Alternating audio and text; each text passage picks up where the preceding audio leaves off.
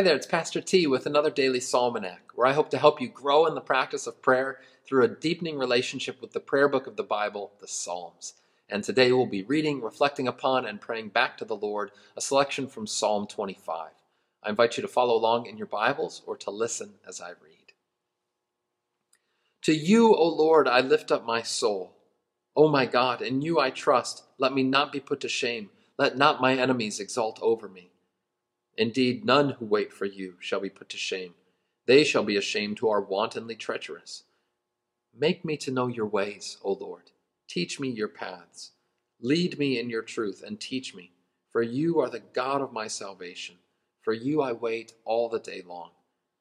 Remember your mercy, O Lord, and your steadfast love, for they have been from of old. Remember not the sins of my youth or my transgressions. According to your steadfast love, remember me for the sake of your goodness, O Lord. Good and upright is the Lord. Therefore, he instructs sinners in the way. He leads the humble in what is right and teaches the humble his way. All the paths of the Lord are steadfast love and faithfulness for those who keep his covenant and his testimonies. For your name's sake, O Lord, pardon my guilt, for it is great. Who is the man who fears the Lord? Him will he instruct in the way that he should choose. His soul shall abide in well being and his offspring shall inherit the land. The friendship of the Lord is for those who fear him, and he makes known to them his covenant.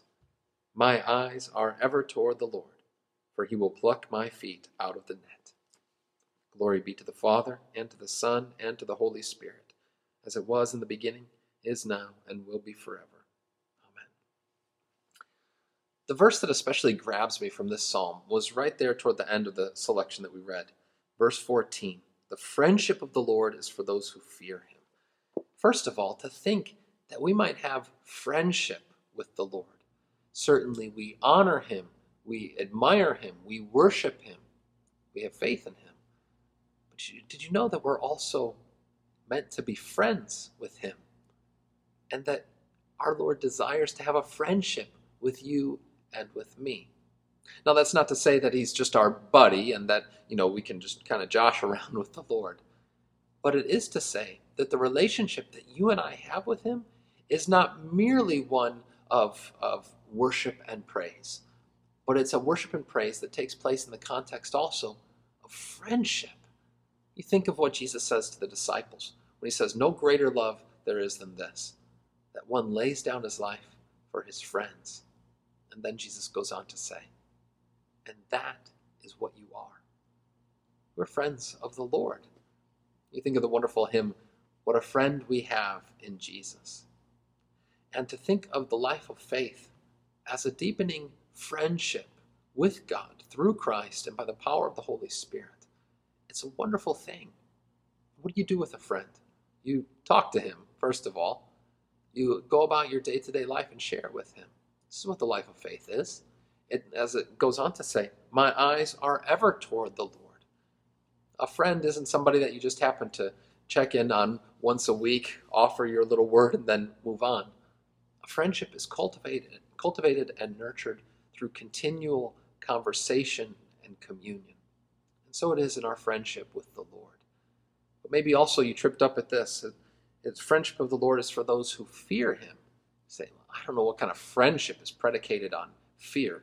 But understand that when the scriptures, especially the Old Testament, speak of fear, it's a fear not of in the sense of, oh, I'm scared, I'm afraid, I'm terrified, but it's that reverence and awe, that respects that even while we have this friendship, that friendship is, never forgets the, the proper boundaries in place that He is God, we are not. He is the Lord in the heavens, we are His creatures.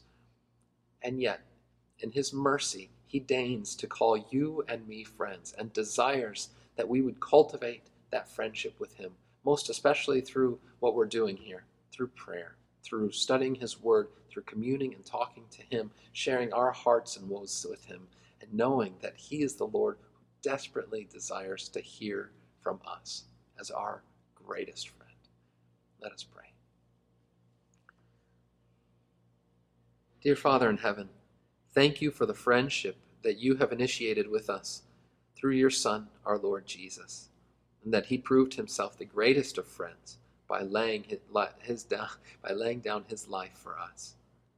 Dear Lord, help us by faith to deepen our friendship with you through the power of your Holy Spirit, and that we might lead others into a friendship with you as well. Help us to walk day by day by faith, and that have our eyes ever toward you. Through Jesus Christ our Lord. And now, may you live and walk this day as a friend of the Lord, sharing all of your woes and all of your triumphs with him. Go in his peace.